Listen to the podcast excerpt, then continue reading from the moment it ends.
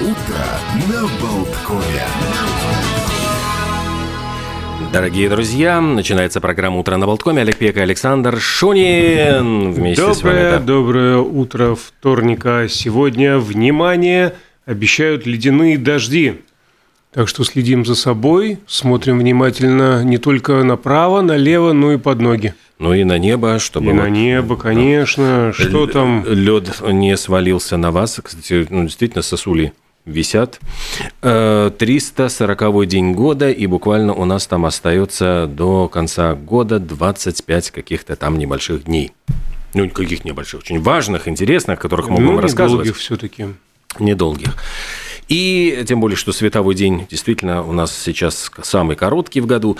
А, Наверное, имеет смысл начать. Вот у нас э, поговорим мы, конечно, о календарных событиях, о праздниках, поддержим, расскажем, чего можно отметить буквально через пару минут. Но сначала наша постоянная рубрика «Киевское время».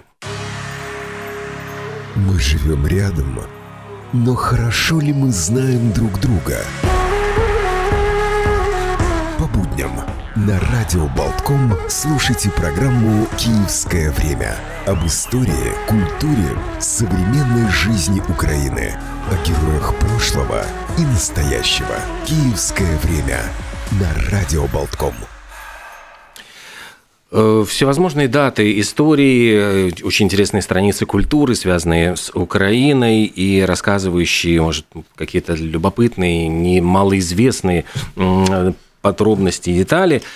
Э, Начнем, может быть, с... Начнем с государственного праздника. Да, Давайте. Да, а сегодня на Украине, э, как и каждый год с 93 декабря, празднуется День вооруженных сил. А в отличие от Дня защитников и защитниц Украины, который также есть и отмечается 14 октября, он официальным выходным не является. Ну а дата для чествования украинских военнослужащих э, выбрана не случайно. В 91 году, когда Украина обрела независимость, именно в этот день Верховная Рада приняла закон о вооруженных силах страны. Э, Заглядывая вглубь истории, давайте с вами остановимся на одной из самых ну, драматических, трагических и героических, я бы сказал, дат древнерусской истории. В 1240 году Киев был захвачен и разрушен войском монгольского хана Батыя, и это была героическая оборона города, которая продолжалась три месяца. На три месяца огромнейшую армию э, монгольских э, улусов удалось удержать вот у стен Киева, и я бы даже, наверное, ну, чуть-чуть подробнее бы остановился на этом, э, на этом историческом факте, поскольку действительно это э, рассказывает о героизме вот, э, киевлян, которые обороняли свой город напр- против превосходящего врага, потому что войско э, Батыя по разным вот современным оценкам э, оценивается где-то вот от 40 до даже 120 тысяч воинов, при том, что Киев, будучи самым густонаселенным городом Восточной Европы на тот момент, там проживало 50 тысяч, э, на самом деле, в общем-то, там оставались люди мирные, а профессиональных воинов там было, ну, буквально несколько сотен. И вот они продержались три месяца,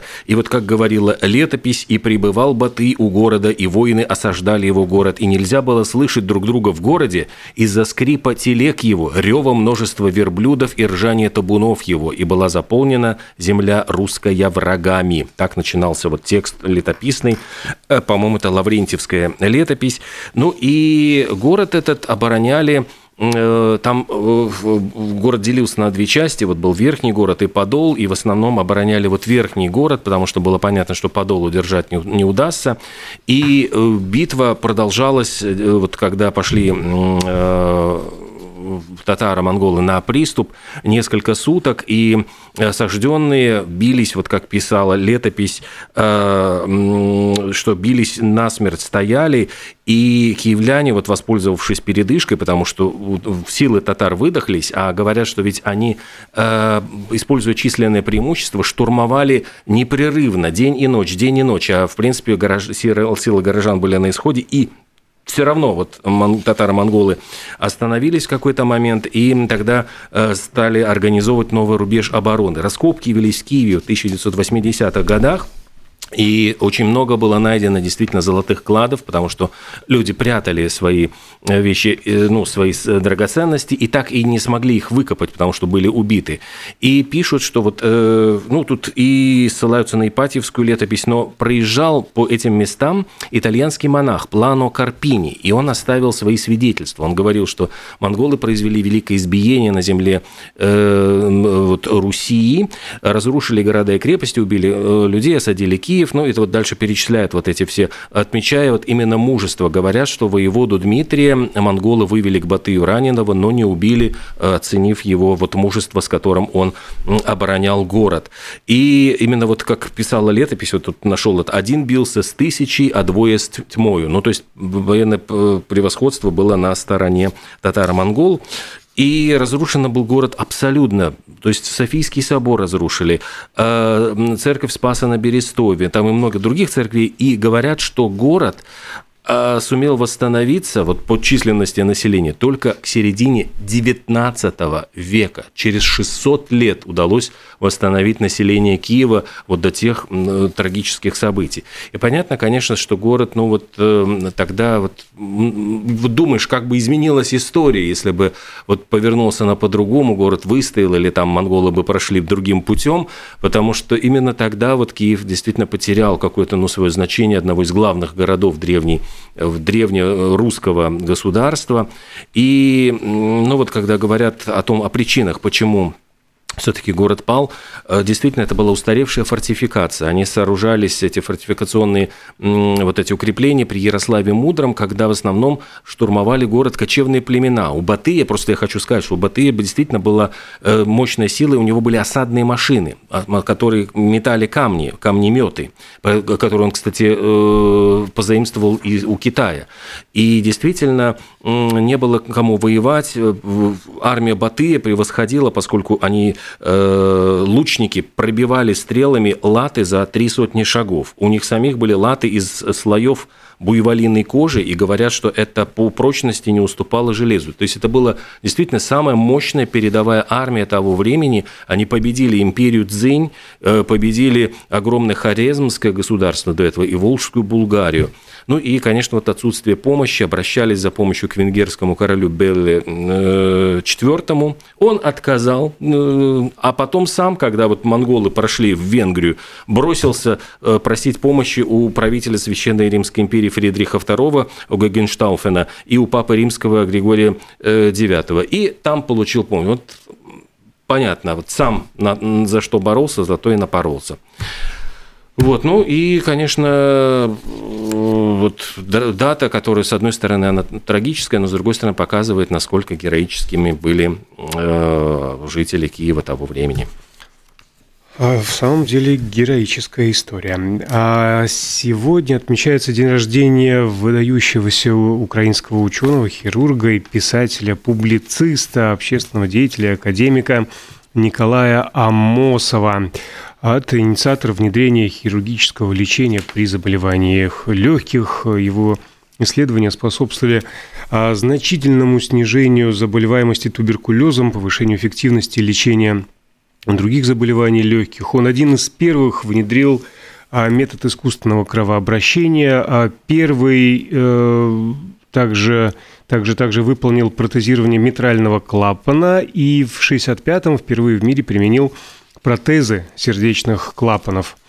Ну, а, и также он работал над э, хирургическим лечением пороков сердца, моделями аппаратов э, а, кровообращения и так далее. Создал, э, создал собственную научную школу и подготовил более 20 докторов и 100 кандидатов наук. Я просто хочу сказать, что когда проводилось в 2008 году голосование на вот, украинском телеканале «Интер», 100 великих украинцев, он занял представляешь, второе место после Ярослава Мудрого. Насколько вот его э, ну, любили, любили, любят украинцы сами. А сам он прошел войну, и говорят, что он был ведущим хирургом в полевых госпиталях, и через него, через его руки, вот ну, через э, отделение, которым он руководил, прошло 40 тысяч раненых, из которых сам он оперировал 4 тысячи человек. То есть это, в принципе, ну, какие-то совершенно невероятные вещи. И очень э, забавно, ну вот есть очень факт о том, насколько он был простым человеком, очень таким, ну, а, открытым, без опломба. Э, вспоминал вот врач, говорит, что он не знал в лицо Амосова, и однажды, выйдя из корпуса за медицинскими журналами, вдруг увидел человека, который, значит, ну, что-то вышел, то ли покурить, то ли что-то еще. Он ему сунул эти э, журналы и говорит, так, быстро дойди, вот отдай в администрацию санатория.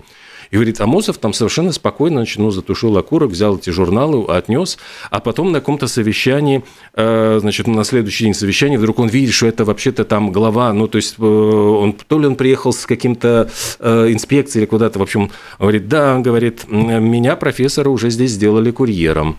Но, тем не менее, никаких вот последствий для этого человека не было. Еще очень интересный э, персонаж вот, э, из, э, из истории Украины – это Николай э, Бодаревский.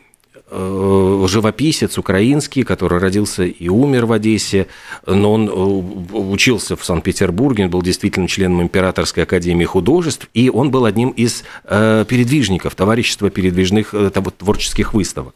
Я хочу сказать, что ему вот как раз в 1889 году директор Большого зала Московской государственной консерватории, это Василий Сафонов, поручил сделать портреты великих композиторов, которые были развешаны развешаны вот в этом зале.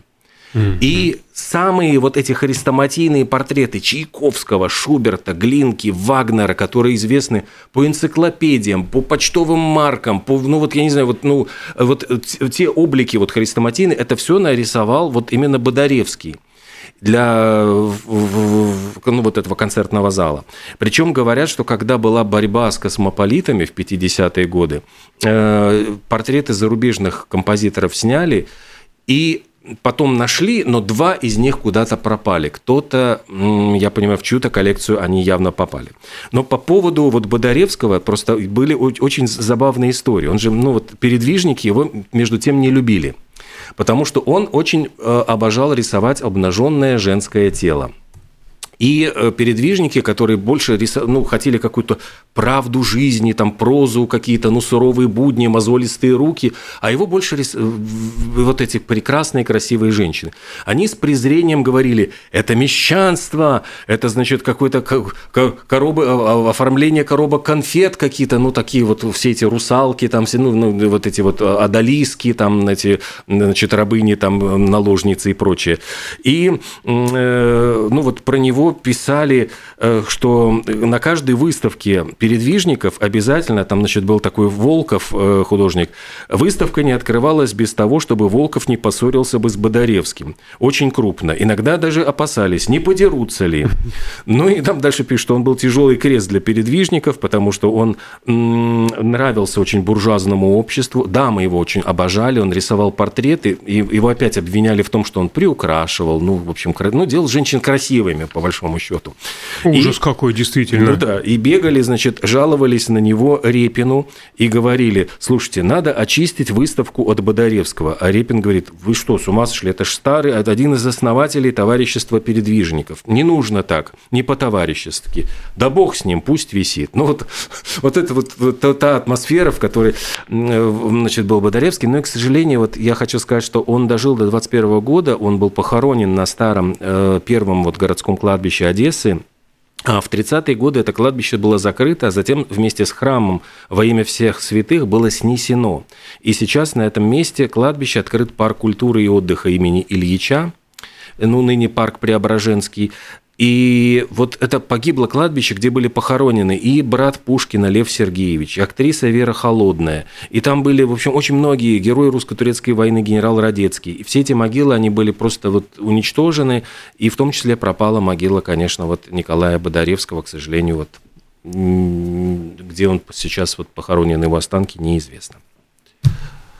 А, у нас остается еще буквально минута. Давайте упомянем а, Николая Воронова а, такой очень известный украинский поэт и критик, переводчик, журналист, театровед и актер, общественно-политический деятель. И когда только он все успевал, а родом он был из семьи ремесленника современной Днепропетровщины, но, тем не менее, закончил сначала Харьковское, затем Ростовское реальное училище, а за связь с народниками был отчислен, но все равно как-то вот умудрился поступить в университет Вены, потом он перевелся во Львов на философский факультет, где судьба его свела с Иваном Франко, и тут он с головой погрузился в литературную жизнь. Он работал и библиотекарем, и корректором научного общества имени Шевченко, но и сам внес, в общем-то, значительный вклад в украинскую а, литературу. Во-первых, он издавал собственный альманах, который очень красиво назывался «Из-за облаков» и «Из долин».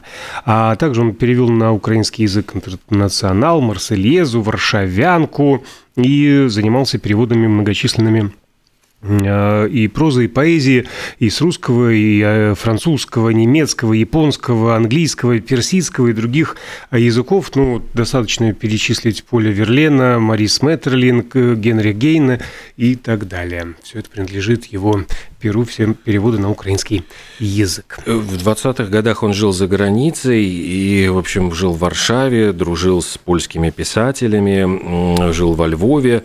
А когда вот вернулся, ну, вот тогда уже вот в Советский Союз, э, конечно же, был арестован как польский шпион и расстрелян в 1938 году по приговору особой тройки УНВД Одесской области. Ну, реабилитирован посмертно. В 1957 А мы должны реабилитироваться перед Евгением Копейным и уйти на рекламную паузу. Быстро вернемся.